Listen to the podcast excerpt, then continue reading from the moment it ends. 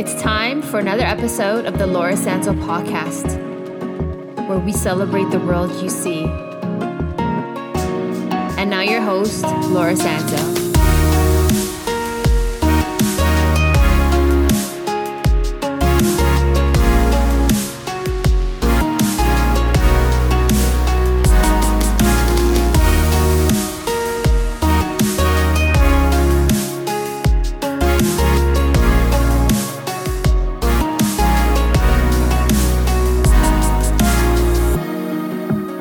And welcome to another episode of the Laura Sanzo podcast. I am your host, Laura Sanzo, and I'm so excited. I'm actually sitting down with one of our guests from season one who actually had the most downloaded episode from our season one, Carrin M. Gilmore. So, welcome back, Carrin. Thank you. Toot my horn already. let's go. We're gonna, she's gonna leave here with a big head, with a big ego, which is all right. So every episode, we're looking at the world through our guest eyes. So today we have the great pleasure of looking at the world through the eyes of this incredible, inspirational woman who has autism and she's going to share a little bit about her story. So do you want to actually let me just introduce you properly. So Carrin M. Gilmore is an RSP in Oakland Unified and soon to be graduate from the University of the Pacific with her MA in education with specialization in special education. So yep, that's me. welcome back. We're so excited to have you back. People just loved hearing your story. So, in addition to hearing Carrin's story again, we're going to talk really about this episode about college and unemployment within the world of autism because in Canada, 86% of adults with autism are unemployed. In the US, the figure is basically at the same before the pandemic. And only 1%, guys, listen to this only 1% of autistic adults in the US have a career. And I'm going to go on a limb and say that it's not much different in Canada because usually just kind of tails off each other in North America. 1%. Crazy to think yeah. that. So we're talking, they have a career profession like lawyer or doctor or educator. Or even stable. More autistic people actually like to be part time employed. So that's kind of plays mm-hmm. into that number as well. I actually learned that statistic when I told someone I was a teacher and the guy looked at me and he was like, "Oh, wow, you're like the one percent." Then I was like, "Wait, what?" And then it was like, it's actually what started me doing working with Autism Career Pathways, which is a nonprofit here in the United States that I'm a part of, trying to change these figures, change these numbers, and just really trying to like. It blew my mind just how lucky I am, and I didn't even realize it, you know, because I've wanted to teach since I started college. And, you know, now it's like, whoa, why am I so rare? how do we fix this? How do we make more autistic people? How do we neurodiversify the workforce? And that's going to be the intention of this with this episode is just really educating whether you're a parent or on the spectrum yourself or an employer and you know you want to make your workforce more inclusive you just don't know how. So we're going to cover that all today. Before we get into that, do you want to just share just a little bit about your journey for those unfortunate people that haven't had an opportunity to listen to your first episode they're going to do after this, they're going to go back and listen to Thriving Through an Autism Diagnosis, but just give them a little glimpse into your journey before they have an opportunity to do that. Well, I was diagnosed young. I was about eight. They gave me the pre diagnosis at 18 months, and then it was services. Three years old, I was officially diagnosed, working with people. I went to Stars Academy, which is now closed. Worked through my journey, was pretty much normal in school, RSP program child until you know, high school when I started having big health issues and then went to programs and I remember going into college, which is the other thing I can't wait to address, you know, is like how hard it was and yet how easy it was in a weird way application wise and then you go into like here I am today, you know, I'm graduating with a master's degree in education. When doctors used to tell my mom and dad when I was little, they're like she's not going to ever be a functioning member of society. So I love proving all those doctors wrong. And that's, you know, one of many reasons I'm here. And really, I'm also getting married. So it's been kind of like I'm breaking all the norms, quote unquote, norms of autism, right? We're not supposed to be good at social. I'm really, I think I'm decent at social cues. You're amazing. you know, I have an amazing man in my life who supports me and most people are told like autistic people can't find love. So i think that it's just my goal to keep breaking stereotypes. I love that. So you want to just start at, at college because i can tell you as an autism mom my son is super young still. He's in grade four. I'm trying to make it through the day in that grade school. High school is like somewhere on my radar, but not really on my radar because I'm like, let's just get through elementary school. So college, I can't even phantom that as, as an autism mom. So what would your message be to either an autism parent of an autism child or even someone in high school that's, you know, in their here we have grade 12. I don't know what grade yes, we do in the, the States too. Yeah. Child with autism or on the spectrum that's in high school right now. That's like well, let me address the parent question first, right? Because parents lead the way and help the child on the spectrum. Firstly, deep breath. It is scary for any parent to go to college with their kids. It is a huge like development. And remember there are other options. So like the child may not go to college, that's fine. Let them go to a trade school. Let them, you know, go to I know a few autistic people became amazing hairstylists. So yeah. really kind of be supportive of what your child wants to do and kind of guide them in the right direction. So remember that like it doesn't always have to be college. I personally couldn't do beauty school, so I did college. and I tried. I, I couldn't do it and just kind of like being supportive. I would say, secondly, keep, if you're able to, their 504 plan or their IEPs. I know a lot of schools, especially in high school, try to push them out of the RSP programs. Keep them in there as much as you can. That was the one thing my parents did that really helped because when you have an IEP, especially, or a 504 plan, and make sure you get those plans from your schools, you give those to the colleges and now they have to accommodate your child. So it no longer becomes like a fight as much as more of a the school within the school they have programs that usually help out with accommodations. So making sure that you the school one has a solid resource program as a parent but college i know many beauty schools actually have great resource programs especially if you have an iep for that one. Yeah. so it just kind of depends like doing your research. And then you could do this with your child lead the way with them kind of like sit down and talk. Hey like look at this school look at this resource not every school has a resource. And community college is another thing. I started out at community college where they didn't even have a nurse.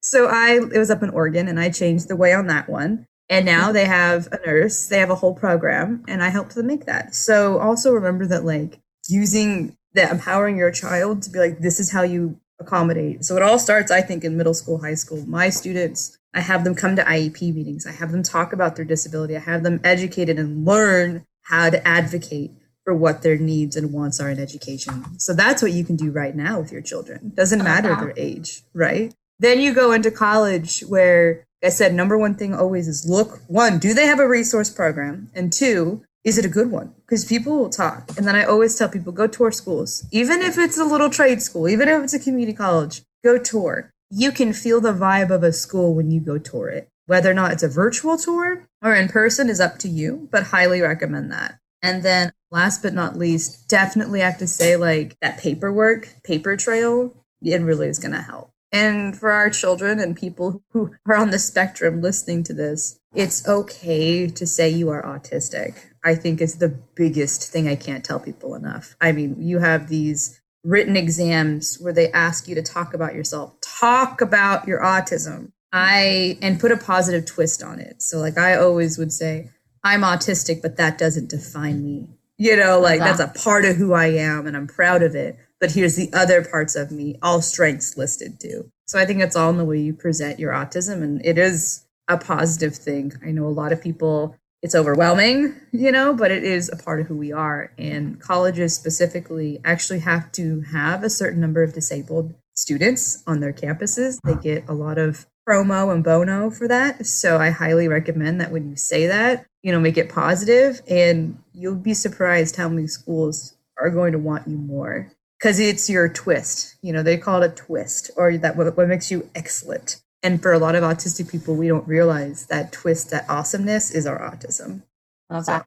For you, for your transition from high school to college, I'm just curious, how was that in terms of the social aspect? Was it a huge transition or well, I did college classes in high school, so that really helped, but it was a I liked college more. I hated high school, so when I went to college and it was I remember I was taking a sign language class and I was like this is so cool. Now, I was in a program so it didn't actually allow me to go be as social as I would have liked, but oh, it was so much fun. I remember being like I'm ready for college. It got me so excited just taking this little language class, you know, at a college like local community college. I remember being like I want to go to college now. People were nicer, they were curious. We were talking like, you know, on like this intellectual level.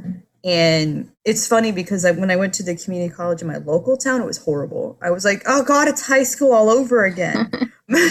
so I think that's why I said if you feel the vibe of the school, like if you vibe well, it works well. So yeah, I absolutely say I think I know for like University of the Pacific, where I graduated both with my master's and my bachelor's degree, they have social skill classes. They, so awesome. a lot of these schools actually offer ways to help you out. You know, there's social clubs. Highly recommend for freshmen going into being social clubs. Go into a dance club, go into a theater club. Like it's just like high school in that way. They have clubs. They actually have more clubs in college. You know, I joined the LBGQ plus on my campus and it was just so much fun. I met drag queens for the first time in my life, you know, and so I think that really playing into those clubs and being social and kind of pushing it was uncomfortable for me though. I won't lie. I was like, I don't want to go to clubs, but and I mean like an actual like group, not like the club where you're dancing. Yeah.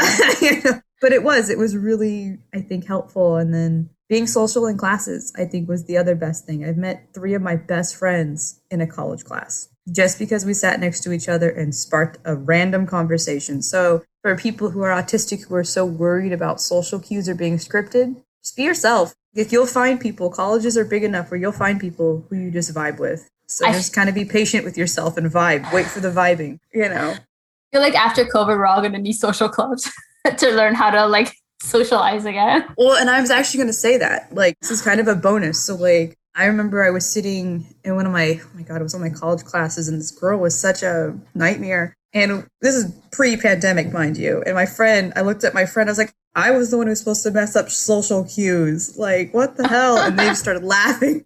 You know so you find those people where like they accept you for who you are especially in college. And that's where i really found my best of friends was in college. You know we uh-huh. were like being real. I'm very snarky you know so i would make fun of the professors a lot. For example i had one professor we were in western literature and i would say yeehaw! So she started making me do that every class. And then i had a group of five of us at the end of class going yeehaw just be yourselves a lot so of professors she still remembers that to this day yeah. Oh my God, she did. It was funny.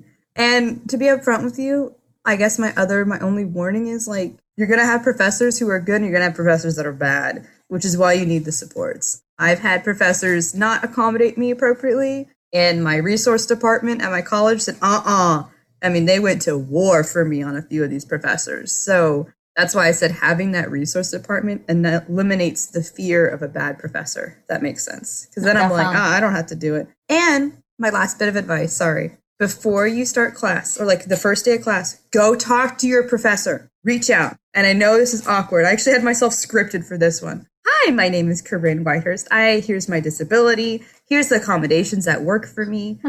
I'm going to keep in contact with you at all times because I know it's going to be confusing, but I want to get, let you know this. The other thing you could do is ask to meet with them in their office. A lot of the professors would be like, "Well, Carrin, I've heard about you now. I want to meet with you." So I had professors, you know, who, uh, especially at UOP, they'd be like, "Hey, I know you, Carrin. You're going to need to talk to me. Let's meet in my office." And then it became like a good way to build a relationship and a rapport with professors. I mean, to the point where one made me guest lecture in her class now. So I think, like I said, it just kind of reaching out to professors is also a huge thing people are scared of doing, but you need to do. Because if they know what's going on and they still don't do it, now you also have more of a fight in a case. So it works out well in both ways. I can imagine that it's great for their development as well. And I wish you could do the same thing with employers, but you can't. And that's kind of where like it sucks. Colleges are much better at accommodating than employment is. so, so, let's go there. So let's talk a little bit about autism career pathways because you guys do such incredible, incredible work. Do you want to just maybe talk to what you do in terms of your work with them? Sure. Well, our mission statement is to provide easy access to resources, mentorship, and education for businesses and job seekers to involve recruitment, retention, and reward opportunities for neurodiverse hires for a mutually beneficial, meaningful, and sustainable employment for both the employer and the employee. What I really do at Autism Career Pathways, we're a very new nonprofit. You know, last year we finally got status. Yay! We're really excited. So we're still very much in the works, but our I basically am charged more of the educational aspect. I work with, you know, colleges, I work with employers. We're kind of trying to figure out how best to accommodate and modify the workforce people. You know, for example, just kind of like what accommodations can we do in your workplace to help people out? Also, more so on the mentorship, we just started a mentorship program. We also have like Macy, who is incredible, our founder, is just doing like so many different events. I can't always keep track of them all. and just really like amazing just stuff we're doing. But yeah, I'm more in charge of right now like outreach, communication, and really kind of getting the word out there that we exist and that we're here to help. So my best advice is if you are a, you know an autistic person having issues with employment etc please reach out to us at autism career pathways either on instagram or really through our website is the better way to go we want feedback we're trying to figure out how best to provide services for everyone and when i say services it's like mentorship program classes on how to talk to your uh, coworkers how do you put on different faces for different people so how do you talk to your boss versus your colleague you know so really trying to we take your feedback very seriously in what we do. So let's say someone's going to listen to this, they're on the spectrum, they've just, you know, finished college or finished high school or, you know, they're ready yeah. to get into the workforce. What would you say to them when they're going to say to themselves, where do I go from here? Because it's Take not a deep like, breath, right? or if you're doing lots of breaths. Always start with the deep breaths. Always. I mean it. You just go, center yourself and what do you want to do? Because you'll get pushed in a lot of different directions. So setting yourself up to succeed is number one. Like, if you want to go be a hairstylist, look up how do you do this. If you want to go be a teacher, which is what I did, look up how you go to do this and be real. Can you do it? I think so many times people are like, I would be a failure, you know, if I da da da da. And it's okay if you can't. When I first started school, I wanted to be a writer and an English teacher. Now I'm a speducator and an autistic advocate which I would have never thought would have happened had you asked me, especially at a high school. Oh, yeah, no. I wanted to hide my autism and put it in a little box and never talk about it. So I think that, you know, knowing this is a journey for yourself is huge too, and that it's okay to change your mind. I always have a rule. I'm a rule autistic person. I like my rules that I give myself a month to really think about something if I'm going to change it. So specifically on this one for school and for career. So I when I changed from being an English degree to a speducator, I really thought about it. I was like, gave myself a month. I was teaching English at the time, by the way, and I realized I was better at working with the disabled kids and I was case managing for five of them. I was like, well, if I'm really good at this case management stuff, why don't I go do that? So I think that also giving yourself work experience. If you're able to volunteer during college, if you're able to go practice in that workplace, do it night and day for me as a teacher because I, when I was younger, I was like, I don't think I could be a teacher. And then once I was in a classroom, I loved it. I was like, this is meant for me. So workability programs are really good at this,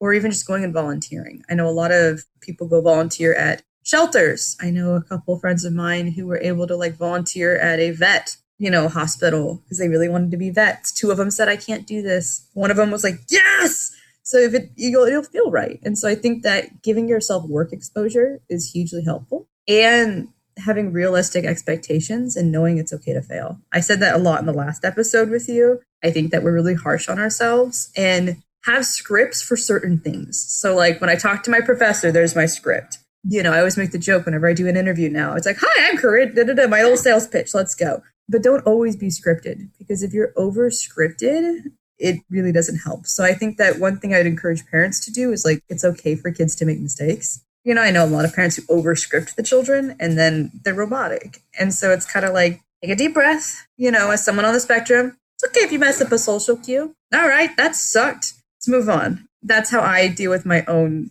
I've messed things up. I'm far from perfect, but I think that just making sure that you're like feeling yourself and getting to know yourself too. So like you're only human. You're going to change you're going to get to know yourself better and better. Our human brain does not stop developing till the age of 25. And so that's always something that helped me out in college. When I learned that, I was like, wait, what? So I was like, wait, I can make all these mistakes. I don't know myself really because my brain's not done developing. So that was my little trick of the trade that helped me out. But yeah, I think that just researching it and then kind of just taking a leap of faith, you know, going to college, graduating high school, being an adult is taking leaps of faith you don't always know. You can't plan for everything, but it's kind of like you can research as much as you can and then set yourself up to succeed. Have your resources. Always have people you can go to. Even if it's just one professor you know who's going to have your back. Always have a place to go to when you need support so that even if you do kind of falter, you have people who are going to pick you back up. And I'll say, like, my friends and my there I had a lot of professors who were that those people for me.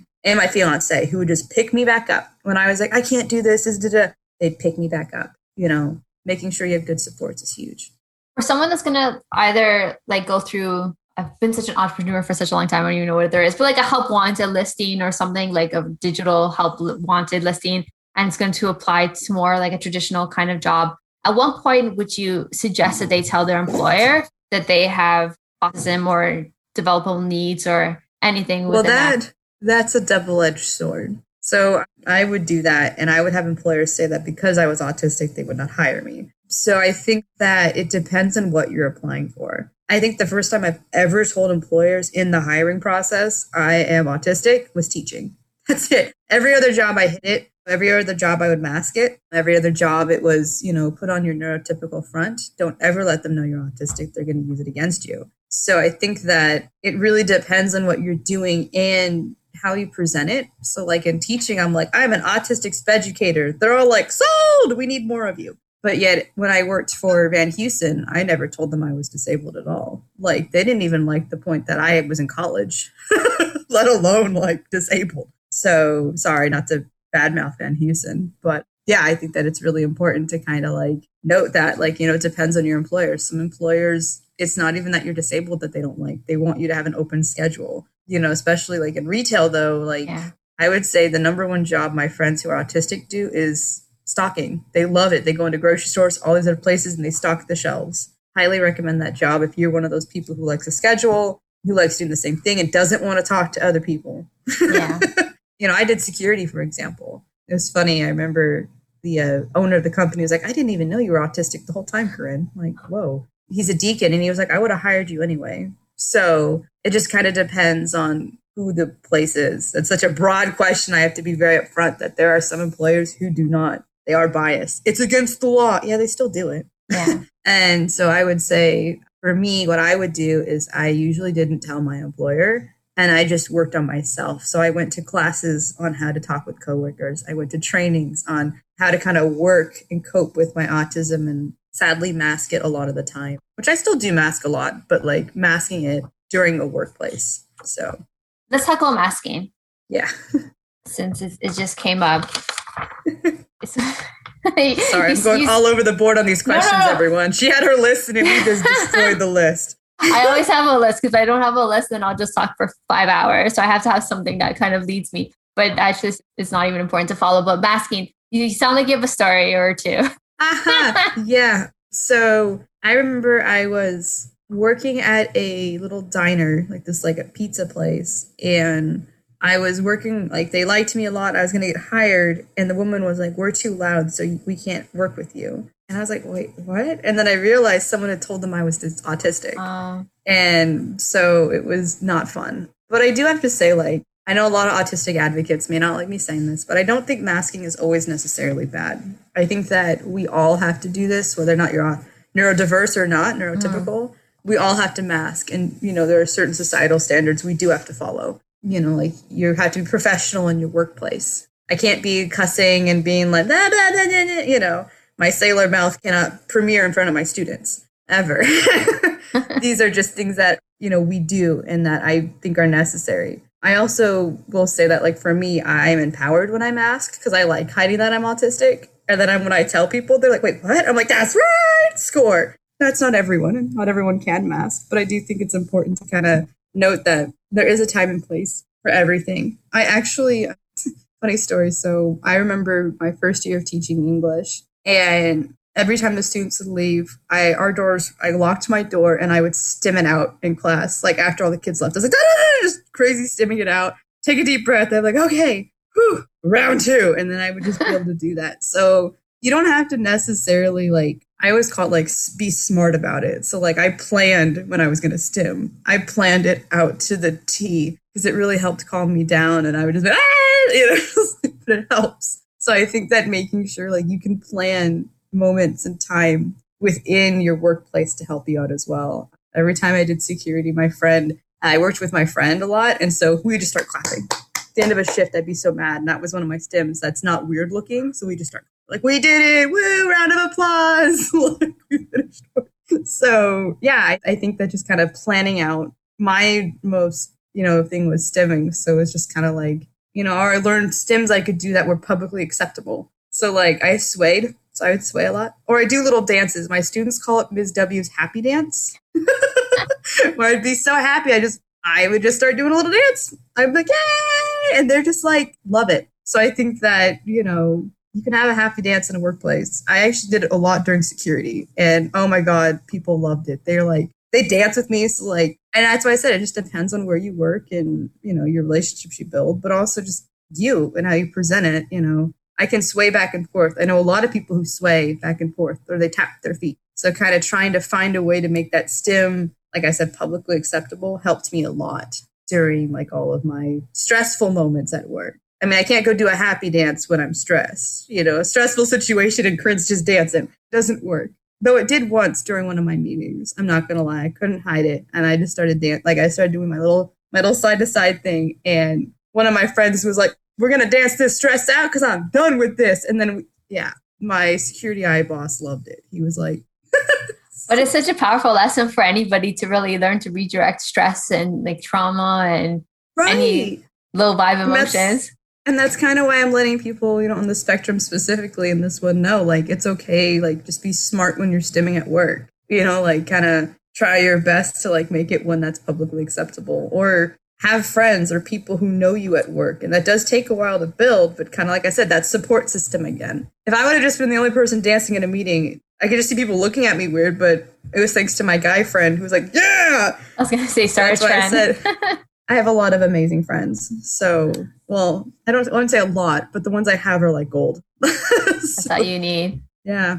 I need my few gold nuggets. So yeah, I think that just making sure like, you know, and making more opportunities, which I know is what Autism Career Pathways we're trying to do, you know, for classes on how to work, you know, with others, how to treat other people also is something I know is in the works. And I've seen in other nonprofits has really helped out. You know, so for parents, there's a lot of uh, workability trainings you can find. Highly recommend doing those. I my parents didn't do that. I had to kind of learn on my own. It was harder. But for my friends who did do those, they found them really helpful. You know, just kind of having like a group of people talk about very literally like being able to be black and white and having a place to process out how do I work with other people? How do I, you know, join the workforce? And knowing that there's going to be a lot of rejection, I guess is the other thing. So you're the world is not a nice place. I bless the autistic advocates who want to change the world. I am more pessimistic. I don't think it's going to change. So I want to better help people live in the world we're in right. Now. So I think that just I've had to so many times walk out of a place where they told me I was a disease. And then after I just call people my support crying, you know, and that's what you do. So I think that I wish I could present this like kumbaya picture of the workforce for autism, but it's not. Most, like I said, the only, my career is the only place I've ever actually been able to come out and vocalize my autism. So I think that just making sure, like, you know, talk to other people too. Like, as a parent, I would say for me, I really hid mine more and it did help because I was at least able to get into doors. But it's sad that I have to say that. So that's part of why my goal is to change that. But we got a long way to go. So yeah, I'm sorry for the world we're in, but it's the truth. It's not nice. so let's talk from the perspective of employers. So employers going to listen to this, and first of all, if you could just shed some light on the value of having an inclusive workforce and besides getting in touch with all the amazing people at Autism Career Pathways, what can they do to make their workforce more inclusive? I think one of the things is like find the right niche for people. So, like I said, stocking shelves. So, like if you have a company and you, there's actually this grocery store here in California. Like they asked us, they asked me actually, they're like, can I get more autistic workers? They're the best stocking shelves ever.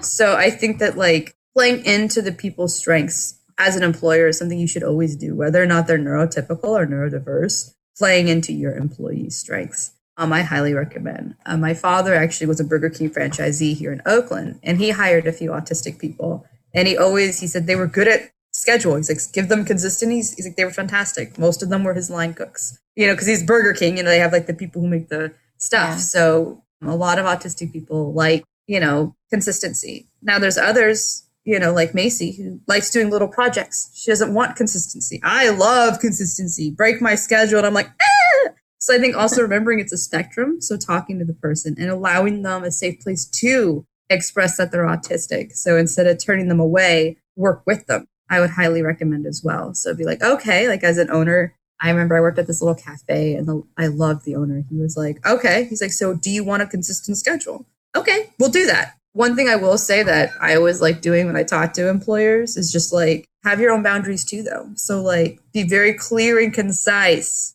So, you know, have a meeting with them and have it written out your expectations as well. This helps once again with neurotypical and neurodiverse people, you know, because it's like very clear. These are my expectations of you. This is when you need to get here. And don't assume. I've worked with places where I can't tell you how many times they just assume. Wouldn't they just know that? No, assume nothing.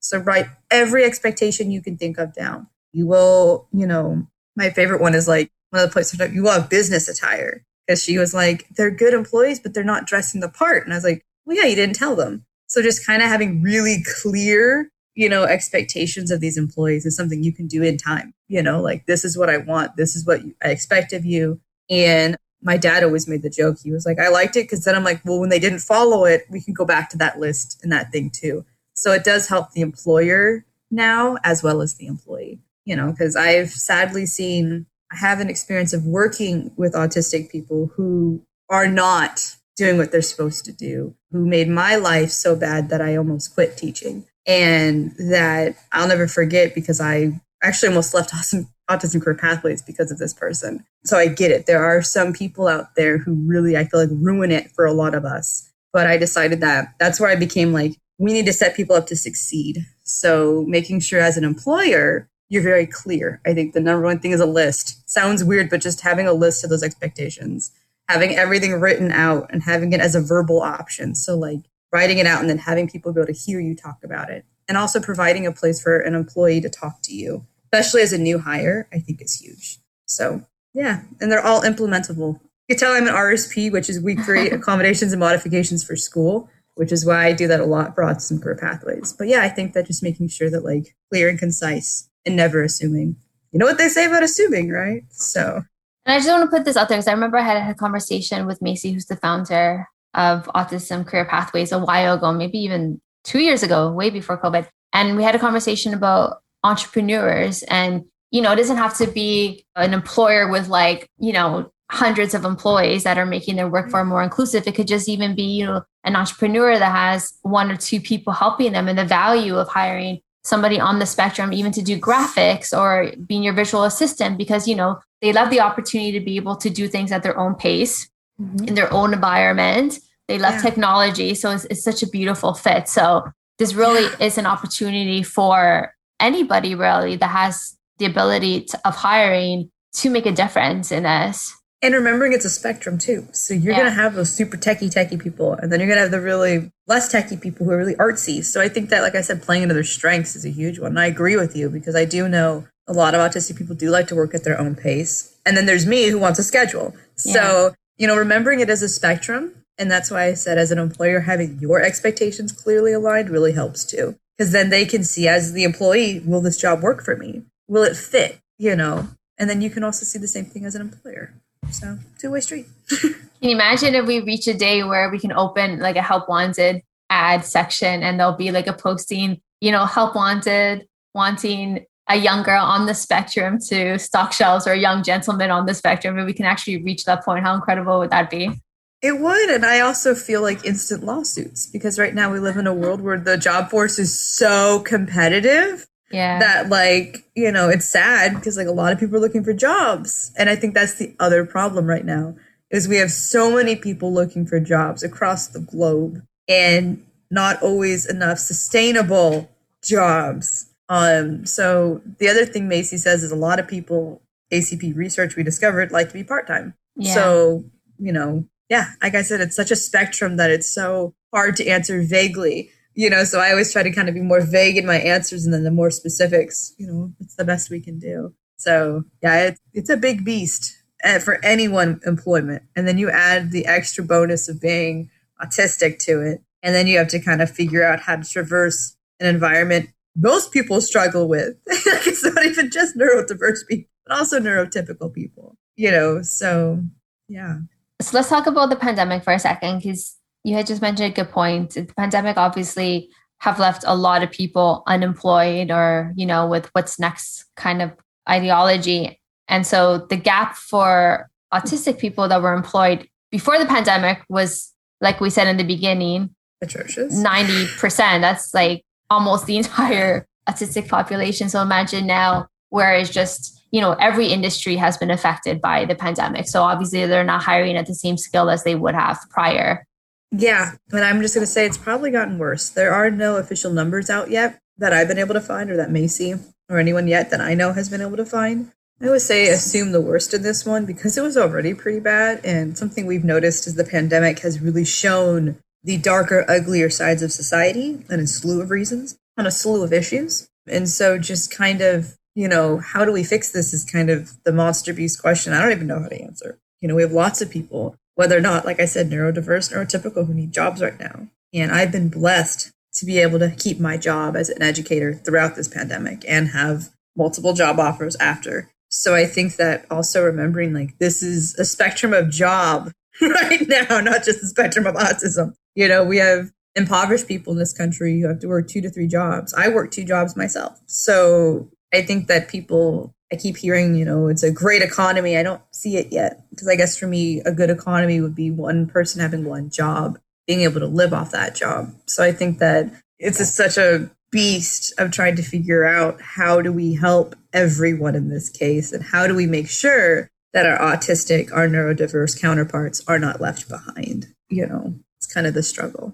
I love that I see on Instagram a whole community of young adults on the spectrum. And we live in a time because of social media and technology and how that is such a thing that they're able to create income. It may not be necessarily like a full time income necessarily or equivalent to a profession, but enough income that, you know, they're part of their workforce by, you know, something like YouTube videos or you know, just showing up they're on social media, creating a brand. Yeah. Everyone wants to contribute to society everyone. Yeah. And I think that it's kind of the blessing and curse of social media is there are like this freedom to do all that, you know, being influencers and, you know, being advertisement that way. So I do think that like, you know, our the world is literally changing on all of us. You know, a lot of jobs that were in person now are trying to see more virtual. Yeah. And I know a lot of autistic employees love virtual. I personally have my pros and cons on virtual for the same reasons I like it, or the same reasons I don't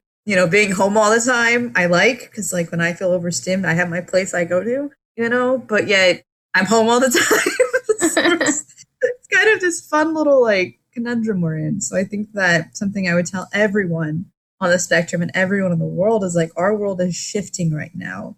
The world is really changing. So making sure that like we're aware of that. And I know right now, Autism Career Pathways, we're trying to kind of ride that wave of shift. Like, let's neurodiversify the workforce, mm. not just mm-hmm. racially, just kind of remember that like if you don't know what's going on, most of the world doesn't know either anymore. So just kind of be extra patient to yourself and like, okay, well, you know, who knows what's going to happen because I'm not alone. I guess is what I'm trying to tell everyone. Like, you're not alone. I don't. Teaching and education is going to be an interesting one, you know, going back into the classroom now. A lot of teachers are comparing schools right now to prisons because of how strict. I remember when I was at my school site, I had asked for paper and pencils for my students and had gotten rude responses and you know your desk is only so big why would you do that kind of thing so i think that we're living in a very different world than pre-pandemic as well which could be a good thing so i think that we right now as a world and as countries can kind of dictate how we move forward and what was working what wasn't working mm-hmm. all of that and just kind of making sure like like i said there's a lot of unknowns so like wish I could tell everyone like we're going to neurodiversify the workforce. You know, it's going to be great. I don't know. This world's going crazy. You know, this pandemic really threw a lot of people off. Slew of reasons. So just kind of like remember that like, you're not alone. We're all a little overwhelmed at what's been going on. So, so, to that point, would you see an adult with ASD could be employed, socially included, and happy? Yeah, I think that I feel like I am. I love my job. I love being an RSP. It's stressful, not always easy, but I am happy. I would say my principal is even happy and my new principal is happy. you know? And just kind of remembering that like it's also in your frame of mind. You know, we you know, at the end of the day, the only thing we can control is our own actions. So if I want to be happy, I have to set myself up to succeed. And I feel that way whether or not you're autistic or not, that it is our job to be in charge of our own happiness and being proactive and being preventative and setting ourselves up to succeed, which means it's okay to fail. And you probably will fail. I can't tell you how many times I fail.